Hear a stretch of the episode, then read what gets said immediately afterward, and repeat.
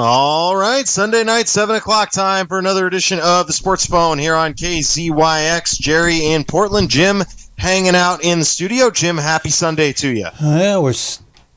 It's one of my favorite hours of the week. I'm raring to go. Yeah. What did you tell me in our promo, our practice? You got tomorrow off work, so that's going to make for a good show? No, it's not going to make for a good show. It's just a different vibe. It's like a different vibe on a Sunday when I don't have to worry about, you know, getting ready for work tomorrow. So I just kind of go through the day doing nothing, get ready for the radio show, and then get on the air kind of thing. But it's just a different vibe. I'm not saying it's going to be good or bad. It's just different. I don't have to worry about going to work tomorrow. I had it last week. Yeah, I had the same idea. I go back to work tomorrow, so I don't have that luxury. But I'm raring to go. What do you got? Absolutely. Well, before we dive in too much, I'd like to let everybody know that the KZYX Quiet Drive is going on right now. Do you have, Jim, before we go into that too much, were you able to snag an updated total from this week? I do not see it anywhere. Yeah. Let's just say it's going up. Yes, it is going up.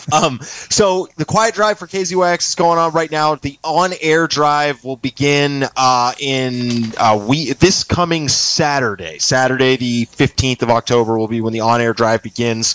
The theme of the Quiet Drive this time around is Mendocino Connected, and I think that's something that is, to me, kind of being involved in the community is something that's really straightforward, and it makes sense that, you know, a local radio station is part of being connected to the county, whether that be, or the listening area, not just the county, whether that be through local news, public affairs shows, music shows, NPR stuff, whatever it is. You know, it keeps everyone connected in all the different ways.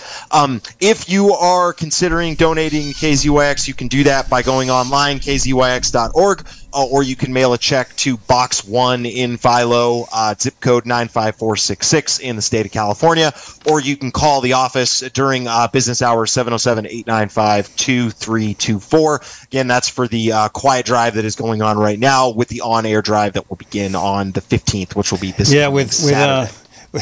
I'm reading. You know, I'm not the best in sales pitches, but I see one of these bullet points is that, you know, KZYX helps connect us, and to be really, it helps connect us, and because we have call-in shows with professionals. Is that us? I don't know if we just, I don't know. We get professionals on here every now and then, but I don't know. Professionals seems like a stretch. It seems like a stretch.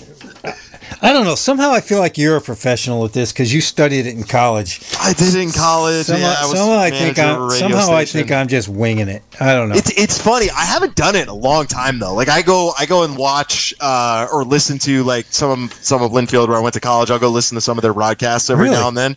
And it's like, wow, I haven't done this in a long time. Like, I haven't done play-by-play in a while. Are they still doing a lot of play-by-play of their own sports? So, I still claim that everything took off the year after I graduated.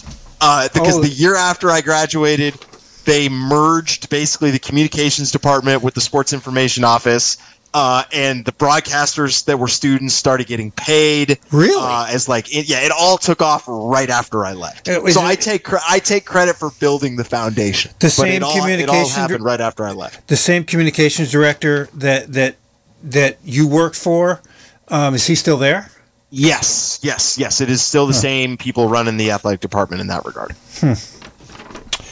All right. But so one more time, Quiet Drive is going on right now. So if you are looking to donate to KZYX and help keep the station going, help get the new station up and running up in Ukiah, you can donate online, kzyx.org. You can mail a check, Box 1, Philo, 95466 in California, or you can call the office during business hours at 707. And I do believe there's always this pitch that I do believe that we will stop when we reach our goal. So the more we can do in the Quiet Drive, the less loud drive there's going to be. Absolutely. All right, welcome everybody to the Sports Phone. If you are new to the show and you're confused what Jim and I have been rambling about for the last 8 minutes, this is an open forum sports talk show. So Jim and I are former collegiate players. Jim's a former pro basketball player.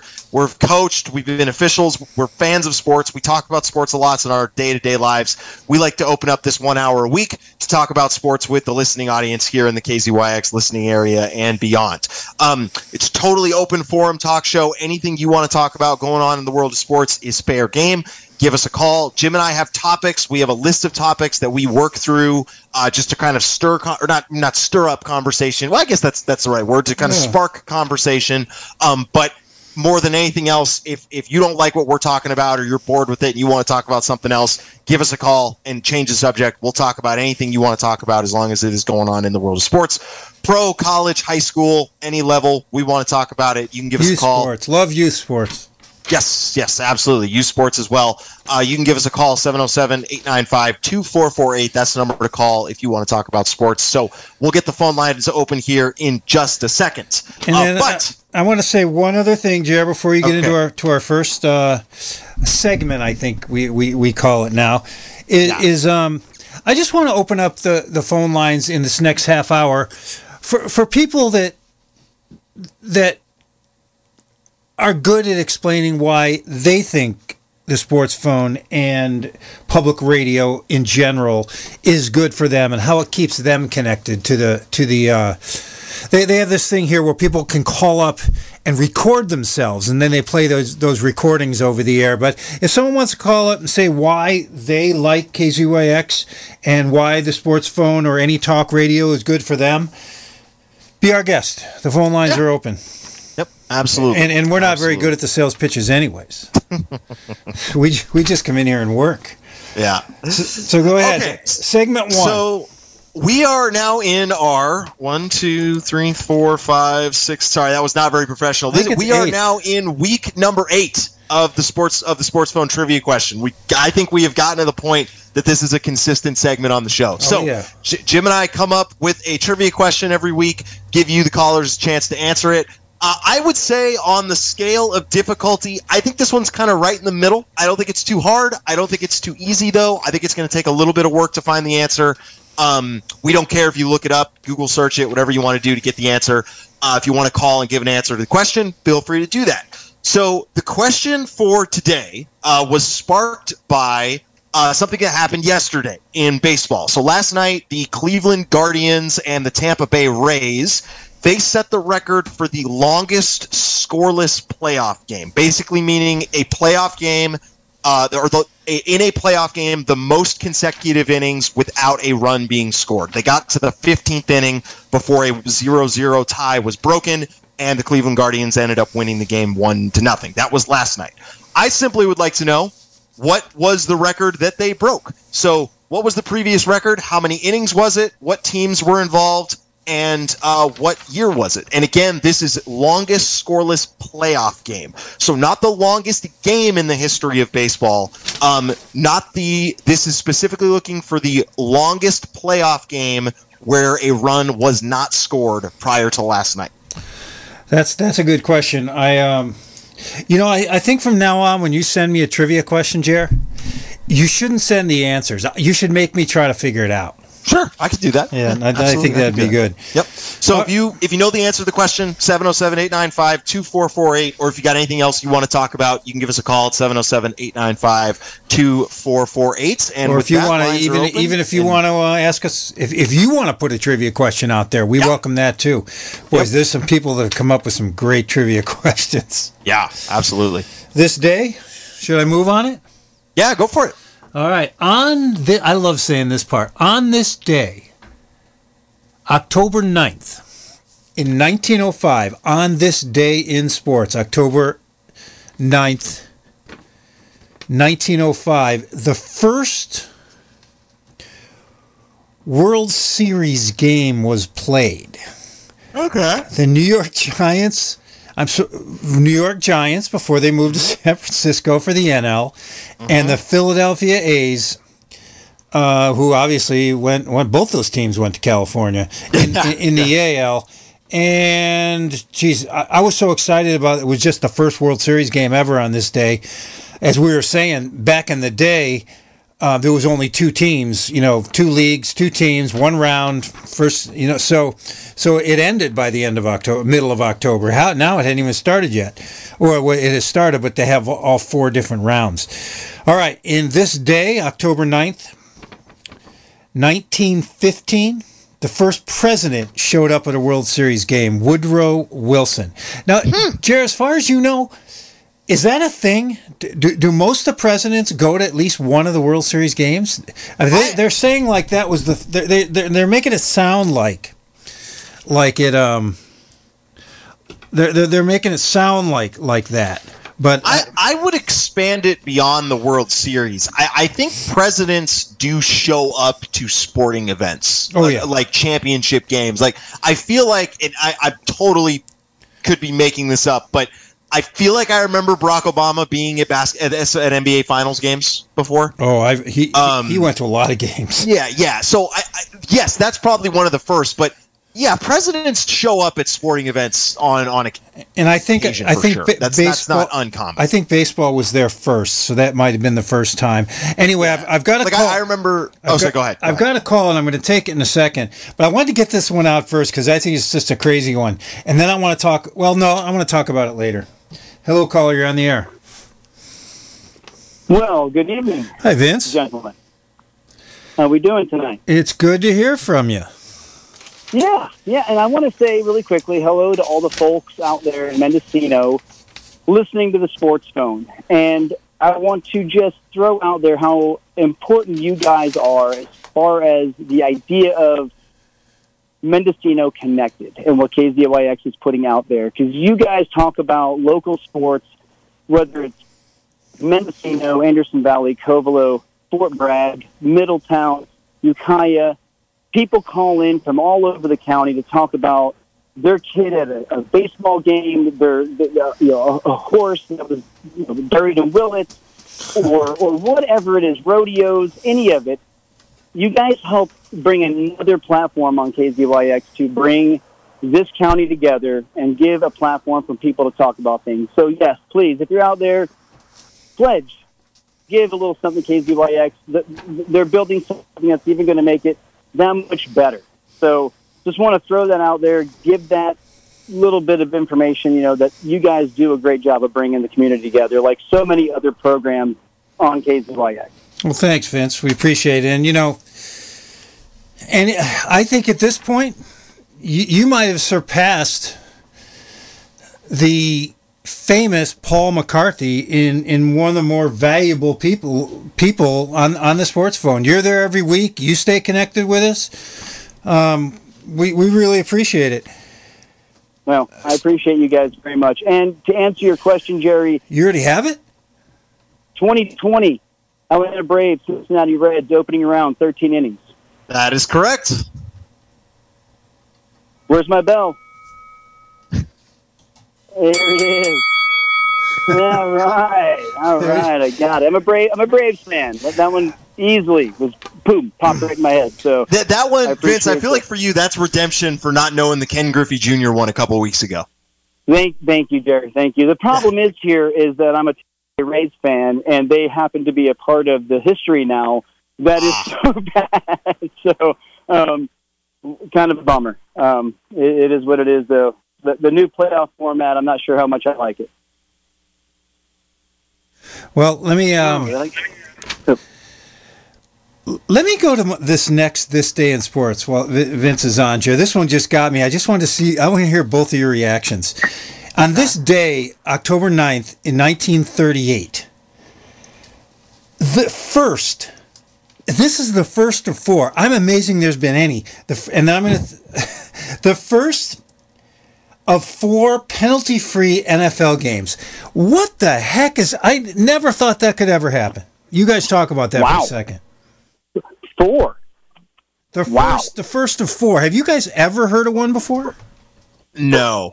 I think the rules are too overanalyzed, or not overanalyzed. That's the wrong word. I think there's too many rules, and there's too much hyper attention to those rules nowadays that you could get through a game penalty free. When was the last one, Jerry? Can you pull that up? When was the last? When was the fourth one? When was the fourth penalty-free game? I will say this. I was watching college football yesterday, and there was a game we were watching, and there was like 4 minutes left in the half, and it was the first penalty. 4 minutes to go in the first half, and everybody, the announcers, was like, "Oh, wow, that's pretty amazing." But that was the first half. And I think there's too many. I think there's too many refs. Yeah. They added an extra ref in high school and college basketball, and I think the end result is more fouls. Yeah. What do you got, Chair? 1940 was the last one. In the NFL. Well, there you go. Yeah. Yeah, there you go. There's no way that's ever going to happen again. I just was shocked when I saw that. Just hearing that happen once amazed me, and it happened in 1938. So those refs were running up and down the field for the entire game with no. Wow. Yeah, it was a rainy day in Pittsburgh between Pittsburgh and Philadelphia. So the refs are pretty much like, let's just not throw any flags. The game will move faster. Yeah, they were just trying to get the game over with. It looks like the teams had a combined one win between them at that point as well. Vince, let me take another call. Listen up and give us a call in a little bit, okay? Oh, thanks, Vince. You betcha. Yeah, thanks, guys.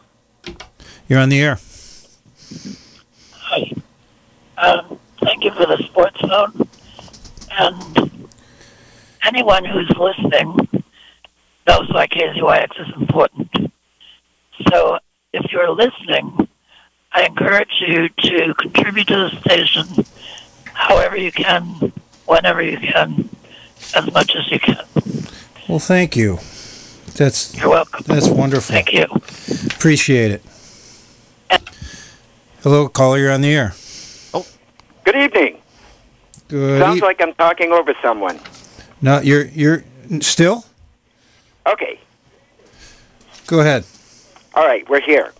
Okay, so you asked for trivia questions, and so I'm going to make a point about something, but I'm going to lead off with a trivia question. How's that? I like it. Okay, what is the official name of an NFL football?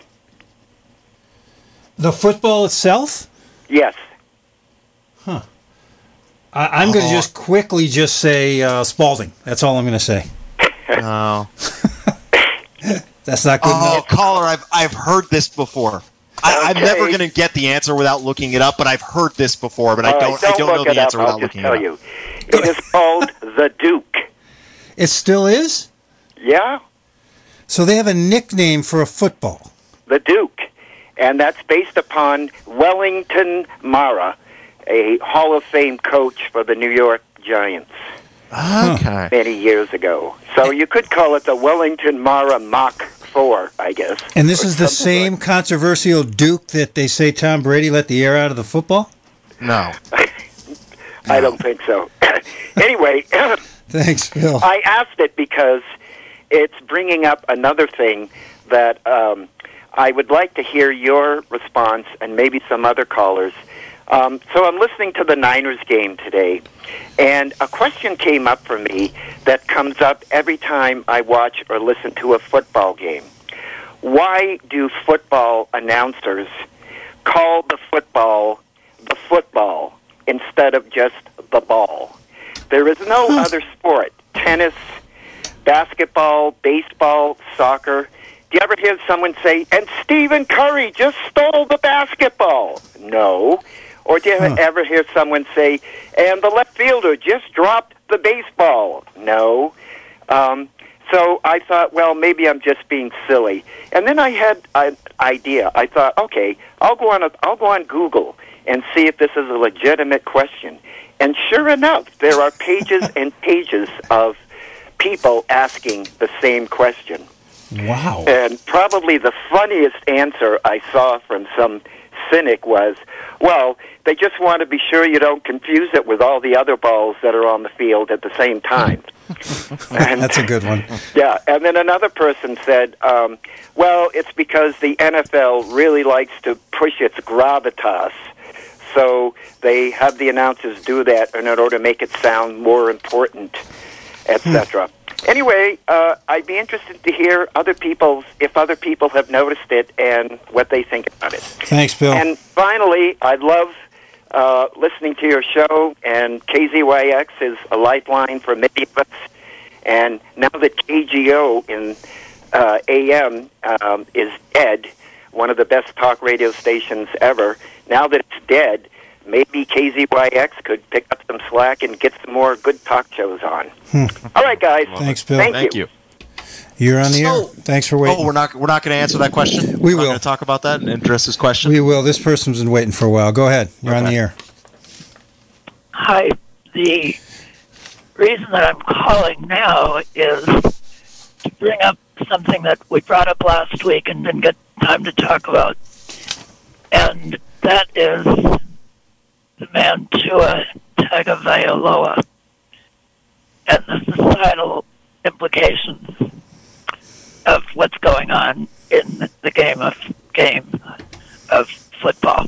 Right. Yeah. So I have three questions, and then I'll listen on the air to what you have to say and what listeners have to say. And that is, these are the questions. What is Tua's responsibility in choosing an occupation where his physical well-being is at risk?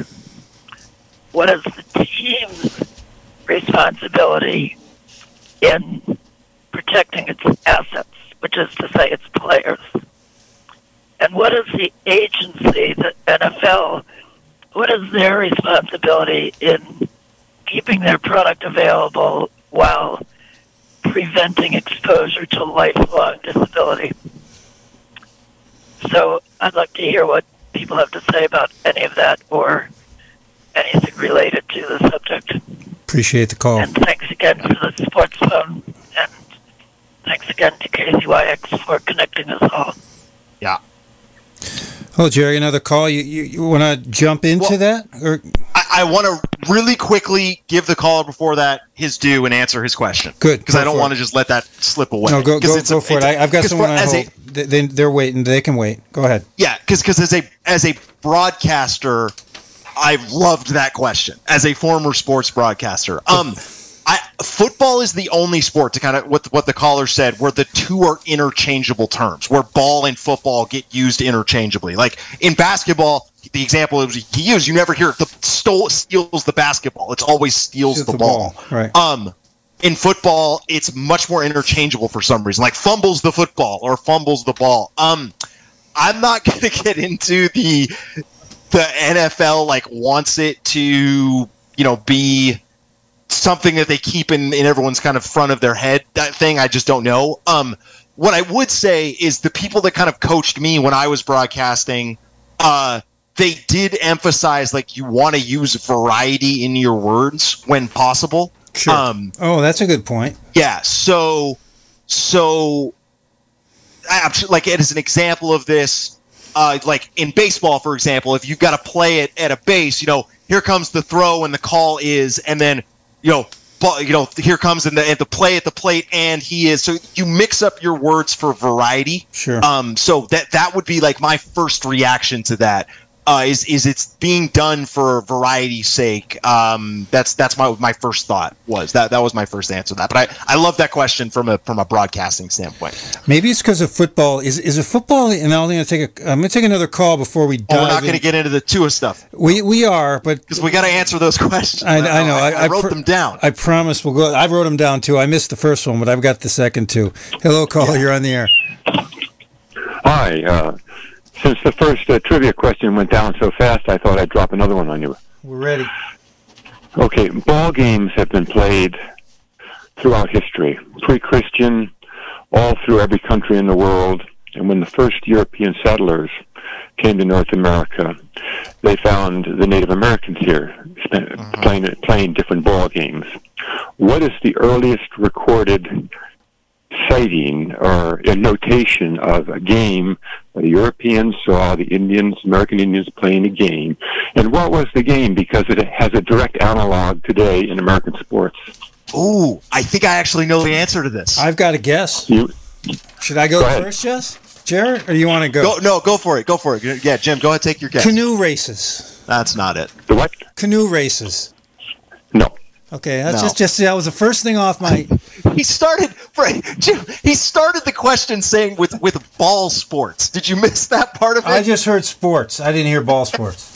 Caller, I believe it's an early. I believe it's an early form of. No, I'm talking about. I'm talking about ball sports. Oh, people playing with balls. Right. There are ball courts. There are ball courts around and everything. And ball games have been played throughout the world in prehistory, and of course they were played here in North America before the first European settlers.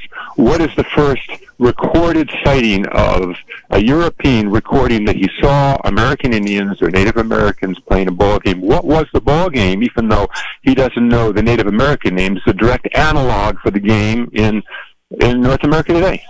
Caller, I think ahead, it's an early form of lacrosse, isn't it? You got it. Yeah. I don't remember why I know that, but yeah, that's one I knew. Right. It was a French Jesuit priest in the mid-1630s that recorded the game, and he described what it was, and it's direct analog to lacrosse today. I rang the bell for you, Jer. Awesome. Yeah. Thanks. Good going. Thanks for the call. Okay. You're right. Bye-bye. You know, Jim, as soon as I say I don't remember, I know the reason I know the answer to that is because my chemistry teacher and now principal of Mendocino High School, Tobin Hahn, was a lacrosse player. And I played with him, and I kind of was around the sport in high school. As soon as I said that, I figured out why I knew the answer. Tobin Hahn knew that, and that came out of his mouth at one point? I don't know if necessarily he was the one that told me, but as being around the sport when I was in high school and in middle school, because of him, at some point that knowledge came into my memory. All right, Jer. Can I focus here for a second? I'm focused. No, I want to move us back to one of my favorite callers, the woman that came and gave us this list of question on. Yes. On, go ahead, say the name for me. We're just going to call him Tua because that's what broadcasters call him. Tua, the quarterback for the Dolphins, and that's just because I don't have his last name pulled up directly in front of me, and I'm not going to try to say it from memory because I never get it right. While there's no calls, I want to hear you. Just quickly give the brief overview, then ask the questions again, or answer them one at a time. Okay, so this goes back 3 weeks now in the NFL. Tua got hit on a play, was taken in to the medical tent in the NFL to be evaluated for a concussion, was let back into the game. Somewhere in there, and I don't have the exact timing right, there's a clip shown of him like getting up from getting hit, wobbling a little bit, and then his like an offensive lineman kind of balancing him, and then him continuing to play. So they get through that week. He plays the subsequent week. So now we're talking 1 week ago. Gets hit again and is now out indefinitely with a head injury / concussion. If you want to add one more element to this that is irrelevant, but it's kind of interesting. Miami's backup quarterback was taken out of the game with a concussion today. So Miami's down at their. But also, Jer, I think an important part of this is what happened. I mean, the medical doctor that was on the sidelines got fired. I was getting to that. Okay, go ahead. Yeah. So that's the context of what happened to Tua. When you look at the larger scope of what happened in terms of the response to it, the big thing that was looked at and analyzed around it was, well, why was Tua let back in the game in the first place, the first week, and then subsequently, why did he play? Why was he allowed to play the second week? The reason he was allowed to play the first week, after he was evaluated for a concussion, was because he was cleared to go back into the game, cleared by an independent neurologist that is contracted by the NFL plus the Miami Dolphins team doctor. They both gave him the green light to go back into the game, so their coach put them back into the game. And then from there, after the subsequent concussion, going again last week, that's when there was this big investigation of should he even been in the first place in the first game after he was evaluated. And the neurologist was fired. The independent contractor was fired, and I want to talk about his role in a second here. I want to get into what those independent neurologists do. He was fired for letting Tua back into the game in the first place. The NFL and the NFL's Players Association has reevaluated and come to an agreement on new concussion protocols. I don't believe they're in effect yet, but we can get into that in a minute. That's a there's a lot going on here. I think that's as quickly as I can summarize it, getting all of the kind of the cliff note important parts in. Jim, you still there? Three questions were pretty clear. Yeah. So let's go through these one by one. So the first question, as I wrote it down, was what is Tua's responsibility in choosing to play football? Is that the question that you wrote down as well? That's the one I missed a little bit. Okay, that was the first question. So my answer to this question is the same answer that I think anyone that plays football would give. The people that I've been around that play football would give an answer similar to this. So I'm going to kind of try to summarize what I think the general answer to this is, because I don't think it's a player, any one player. I think it's most players in the NFL. They are acknowledging that they are participating in a sport that has an inherent level of violence and danger that can only be controlled to a certain degree. I think all NFL players know that they are playing in a sport that is inherently violent, where there's a risk of injury that can be mitigated but not removed entirely. Jim, you there? I'm sorry, Jer. You should pay attention here. Yep, I agree with you with number one, and then I want to take a call before we do number two. I agree with you that I think they all know what they're getting into. Yes. Hello, caller. You're on the air. Hello, anybody there? Hello, you're on the air. I got to jump back in on this. I apologize for blowing your phones up there. I mean, it's an interesting topic, and yes, I think every NFL player understands. I mean, if you watch games, the level of masculinity coming out in the game is palpable from the couch. And situations like this, I think, to answer the one of the next questions was, what was his level of involvement? Well, he told them, because one of the things in the Buffalo Bill game, I believe, which was the second game, is he stumbled on his way back to the huddle, which is a no-go sign for a concussion. He complained. He was like, "No, it's my back and my ankle," which were two things he actually discussed with the team prior to the game. So they put that in part of the evaluation, where okay, he's got an ankle injury, a back injury, so maybe that was part of why he's okay to go back in. So he does have some level of accountability of, and again, this might be part of the masculinity of football, is like, I don't want to come out. You know, he does have some involvement. You know, it's not just check the box type stuff, which is how this handles, where people got fired because of that. But he does have some accountability there. So, Jared, just to get back to our caller's question, was her question, do they know what they're getting into? Is that a good paraphrase? Or do they have a responsibility to take them out? Well, that's a different question. What does she want to know? I understood the question as, just is Tua aware of the risks of participating in football? And my answer is absolutely. That's now to Vince's point. I would also say I don't know a football player that has ever taken themselves out of a game because of injury. There is a pride, I think, in football above a lot of other sports in trying to play hurt and fighting through injuries, which I think leads very nicely into the second question, which I want to get to. What is the? Yeah, I want to get to it. Yeah. Go ahead, Jer. Yeah. So, and then I think we can have a discussion about that, because I think that leads nicely into the second question: is what is the team's responsibility in protecting a player? Exactly. That's number two. Which is what the second question was. You go first.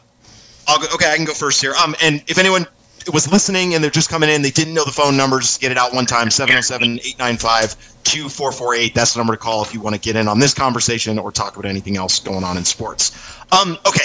I think this is the biggest question, I think, in my opinion. It is the team's responsibility to follow the protocols set forth around whether it's concussions or any other injury evaluation, to follow those properly and also use good judgment, because I think that there's a second part of this which would be good judgment. I'll leave it at that because I don't want to take up all the time here. If either one of you had an answer to that, if you wanted to answer this question beyond what I said, you go first, Vince. Well, so again, we can look at this so many different ways. Now, asset. There's clauses in players' contracts to they can and can't do the off season because of potential injury, to because they're now a valued asset for the company, for the team. So the fact that at any point in time, and this is not just Tua, Cameron Brake for the Buccaneers had an obvious head injury, concussion-type situation, and played the last minute and a half of the first half last week. This is like an ongoing issue now with the NFL of like, okay, you're going to put these protocols in place. You've been sued for billions of dollars from former players because you hid this action about head injuries. You have players who want to go back out there because, like you said, Jared, I'm going to take my dislocated finger and pop it back in place and go back out and play because I'm not going to get out of the game because of an injury. All of these things, it's now up to the team to have the right people in place to say, no, you will not go back in the game because you are a valued financial asset to this team. It's a bummer that sports are now a corporate basic thing, but that's what they are.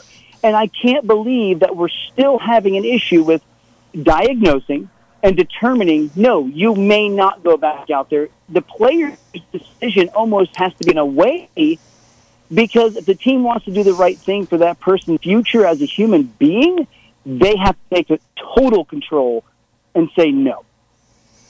I want to deflect for a second here to our beloved sports phone doctor.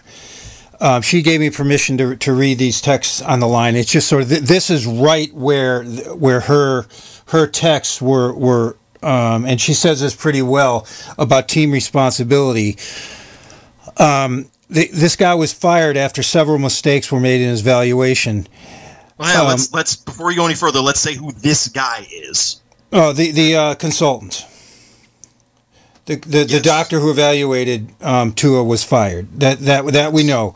So her point was someone has to be responsible. Totally, someone's head was going to roll. The independent consultant was the easiest person to let go. The coach should be was totally deflecting responsibility and failing to understand the severity of the situation by saying, quote, he only had a concussion. He needs to be fired as well. Last statement. I don't necessarily agree with that. I know you don't. And her last statement was, we're failing to educate people on how serious these injuries are. It's not an exaggeration to say that Tua could have died. So that's from a medical doctor, the last two statements. Well, let's be serious here. There's actually been, I believe he has seen a specialist that has told him he should probably not play again. Ever? From what I understand, there are people out there telling Tua, you should not play again because you suffered two severe concussions 2 weeks in a row. And you literally could have another one that could make you almost Muhammad Ali style. And yes, I'm not going to say the coach should be fired, but that there needs to be some sort of not just, oh, the low-hanging fruit gets fired. If you're going to make a serious impact with a rule, you need to make some statements. And I'm not saying a coach gets fired, but, I mean, heavily fined, a draft pick taken away, some sort of like this team messed up and could potentially hurt someone's future as a human, let alone a football player. You got to do better.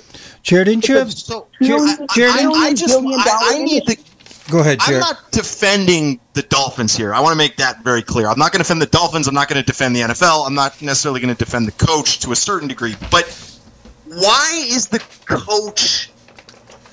Why should the coach be held responsible? I know the answer to this is because he's the coach and it's ultimately his decision. But in the heat of that moment, the coach has been told by an independent neurologist and the team doctor, hey, you can put him back in the game. We've cleared him. I understand. This is why I said I think coaches need to use judgment at a certain point. If they see something that doesn't look right, they should, put their foot down and say, no, he's not going back in the game. But on the other end of that, and we're all coaches here, and this is why I think it's important. If someone that is a medical professional tells tells me, hey, this person is good to play, I've got 90 other things I'm dealing with as a coach because I'm also still trying to win the game.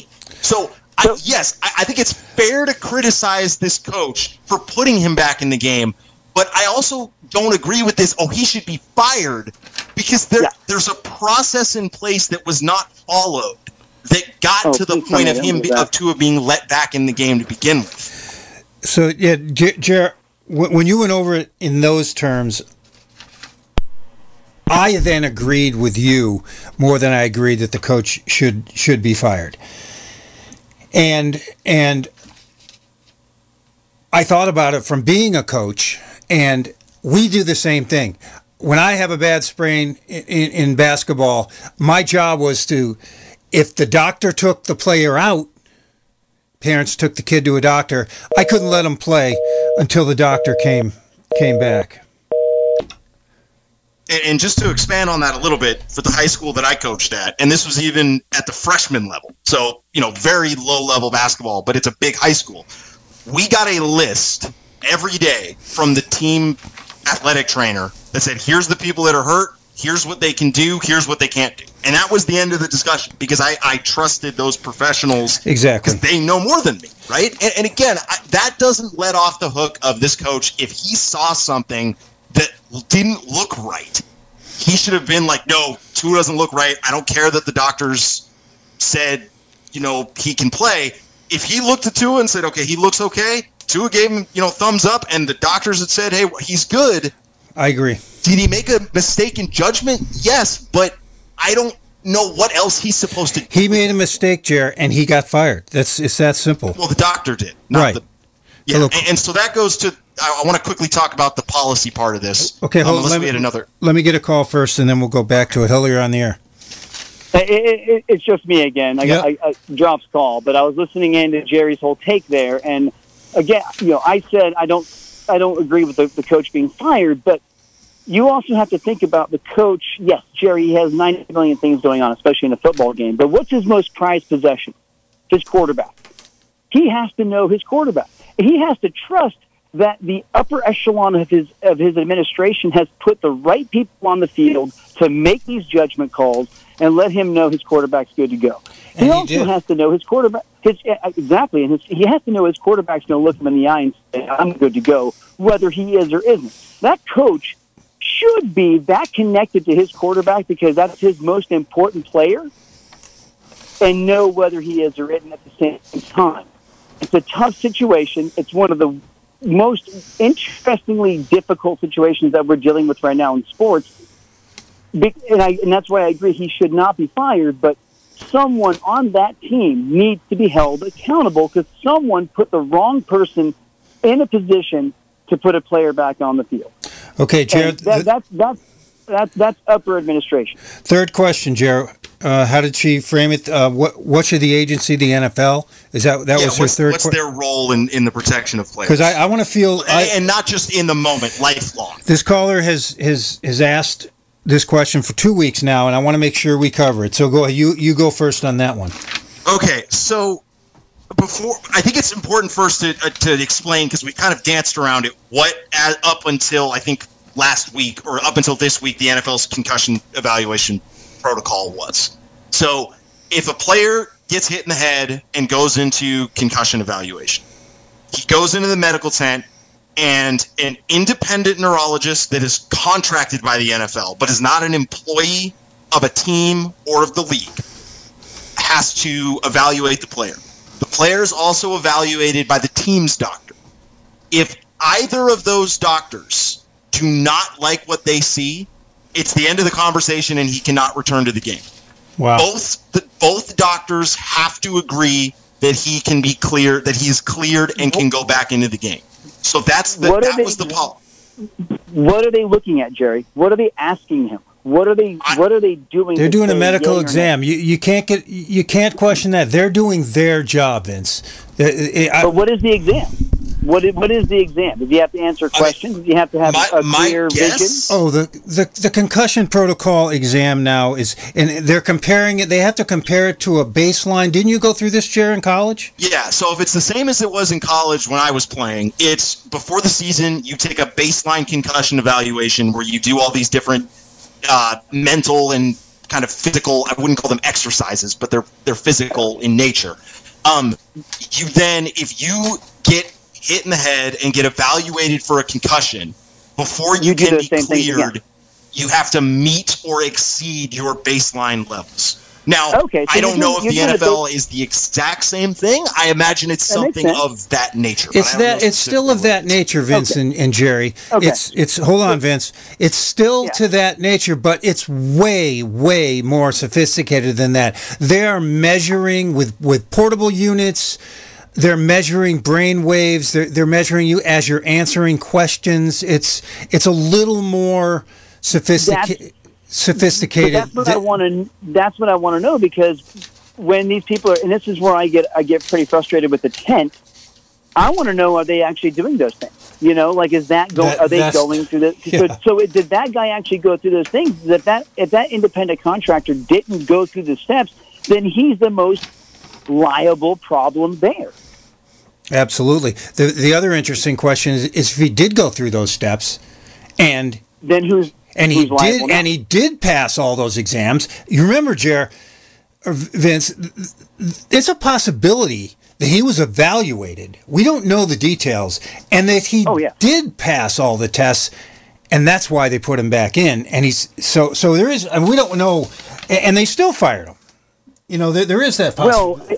Well, again, they fired him because somebody had to go, and that was the easiest. Yeah. So why couldn't they have fired him for being bad at his job? Like, why is it because someone had to go? This is, again, why, like, I understand we're looking for someone to blame, but you fire officials if they're bad at their job. Coaches get fired if they're bad at their job. I wish. Why can't we just fire this guy because he was bad at his job? Why does he have to be the one to be blamed? Jerry, you missed the point there. They don't fire officials because they're bad at their job. They just make more instant replay. So let's be real on that one. They fire managers, but they don't fire umpires, which umpire who's terrible has been fired. They just create more instant replay or more social media. Come on. Yeah, so, Jerry, you have no... I want to make sure I understand you. You have no problem with this neurologist being fired if he did his job and made a mistake. Yeah, because then he's bad at his job. Exactly. Yeah. We don't know. That. What I'm saying here is we don't know what the results, what he did. Is it possible? I'm asking you, is it possible that he did his job? I think it was a he. He did his job, and Tua passed all those tests, got put back in, then got hit again. We don't know. No. What I'm reading, Jim, is there were several mistakes made. Okay. There were multiple mistakes made. I can't. I'm out of internet zone here, but I had it pulled up a second ago. But they were saying he made multiple mistakes in that evaluation, but that could just be hearsay again to point the blame at somebody. I don't know, but they were saying that there were multiple, like several is the word that's used. Jared, did you get any further into that to find out what tests were run? No, nothing I was able to find. Okay, all right. Yeah, this is very, very exciting. I've been waiting 2 weeks to talk about this. I think the fact that we had to wait longer actually made it a better conversation. Well, here's another one, though. Let's take this to the NBA. I mean, we've all seen the Draymond punch at this point. He could have concussed Poole. What if Draymond punched Steph Curry and concussed him? Like, this could lay over into all kinds of situations where, was Poole evaluated? Apparently he finished practice. I mean, he got hit pretty hard. You know, this concussion protocol, what's the NBA steps on this? Because players hit their head all the time. How consistent, Jerry, are the leagues with their concussion protocol? Obviously, the NFL has the worst problem with it. Sorry, we're counting on you, Jerry. I'm trying. I'm trying. This is come on. Google Jerry. Come on. Yeah, Vince. I wanted to save the Draymond. I'm calling the topic the Draymond video now. I want to sort of. We only have 9 minutes left. I am not going to quite get into that. I know. I'd like to bring it up next week. I think we're going to know a lot more. I had the same question. What if you would have punched the coach or Steph or somebody? There could be, I mean, it's assault.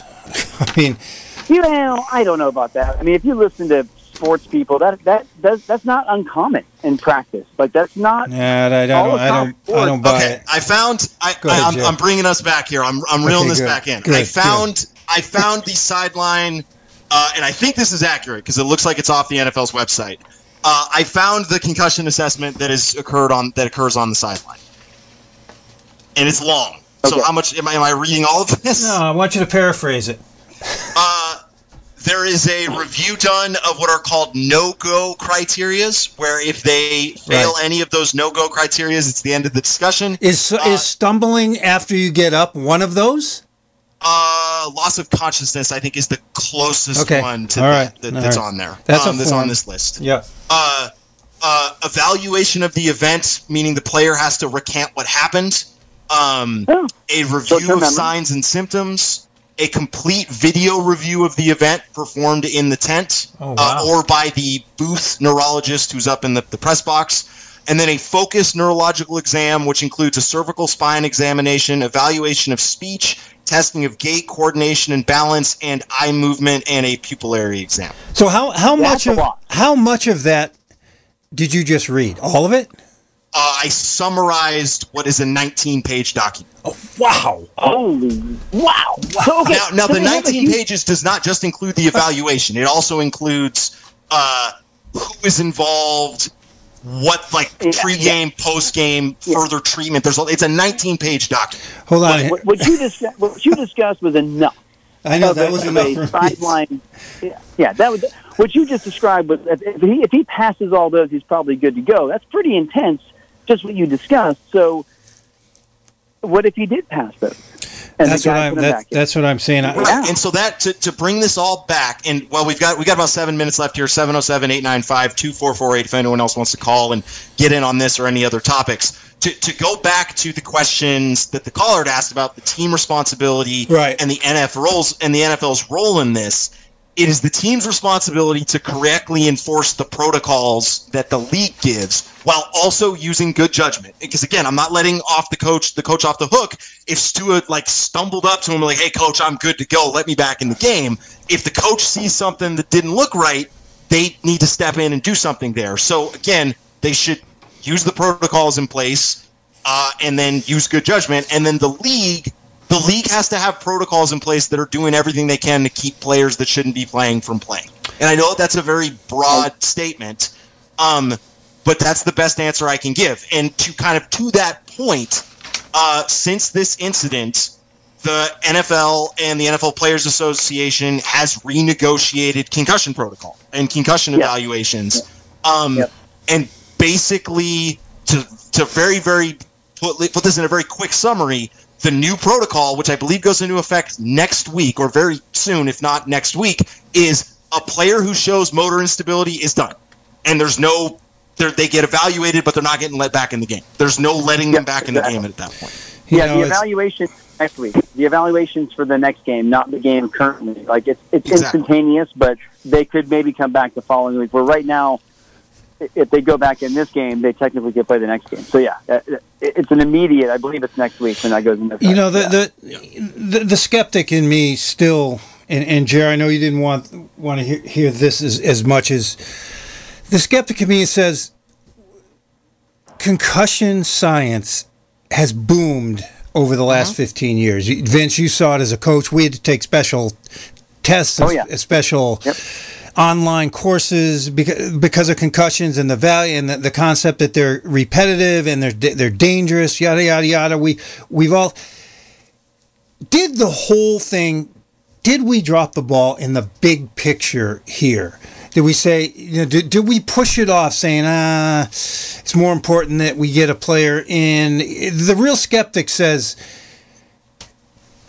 that this was done for bigger reasons and making money than caring about someone's mental health or their health. So my response to that would be, one, if you look at the NFL 20 years ago or even 10 years ago compared to what it is now, They take this very seriously. I'm not saying they take it as seriously as they should. Well, I'm saying if you compare it to what it used to be, it's a whole nother world. Well, and then the other thing I would say to that, to your other point, Jim, and then I'll let Vince get in here as we wrap up, is there's a lot of players getting evaluated for concussions that are not getting let back into games. Well put, Jer. And that's my biggest take on this is this is your quarterback. Right, but whether as coaches, we try not to ever really favor one player or the other. At least, I don't think Jim and I did. But you do understand who your most important players are, and that's a long-term thing. That's not a short-term thing. Your quarterback's your most important player, and if you look at how officials throw flags for the most minor thing a quarterback gets hit for, it's obvious the NFL is protecting their quarterback. For a franchise quarterback to be allowed back in a game. With how important concussions are now and how far we've come, that's a concern to me. These guys, they might as well wear flags during the game instead of being tackled, and yet this guy can still go back out there. Are they calling more? I don't watch that much pro football. Are they calling more fouls, Jer, on people that hit quarterbacks? Oh, absolutely, it's crazy. Oh, they are okay. Absolutely, they're protecting them, Jim. They might as well wear. They might as well wear hockey goalie gear and wear flags. It's literally, you can't touch them half the time. And this is why this is such a big deal. It's like, not only did he go back in because maybe he twisted his knee. No, it was a concussion. The most egregious thing that can happen right now to an NFL player, and they let this guy back in. That's why it's crazy, and that's why it's a big topic. And at this point, you guys got to wrap up. I'm going to let you go. Always appreciate the time. Thanks, Vince. So I hope I answered those three questions. I think we did it to a satisfactory response. Go ahead. Are you saying that because I didn't? No, I'm just saying that it's hard because I heard the questions, I wrote them down. I don't know if I necessarily addressed exactly what was asked, so I hope they were. I tried to stay on topic and make us answer those questions. I think it's fair. We'll find out. Good. Yeah. And we wanted. And if anyone wanted to get in on this conversation and they weren't able to for whatever reasons, we're going to be back next week, so you can give us a call and talk about it then. That's the beauty of the show is, we're not wrapping this up and we're done with it. If it comes up again next week, let's keep going, right? This is a very good topic. There's a lot going on. It's an interesting one for sure. So it's a wrap, Jer. Yep, we're going to wrap it up. Thanks, everyone, for calling and listening to the show. We're going to be back next week. That'll be October 16th. Again, thanks for everyone calling and asking questions, and we'll talk to everybody again next week. This has been a production of Mendocino County Public Broadcasting, KZYX, Philo 90.7 FM, KZYZ, Willits and Ukiah 91.5 FM, and Fort Bragg at 88.1 FM. You can find more content like this on our website at kzyx.org, and consider donating by clicking the red donate button in the upper right corner. Thank you for listening.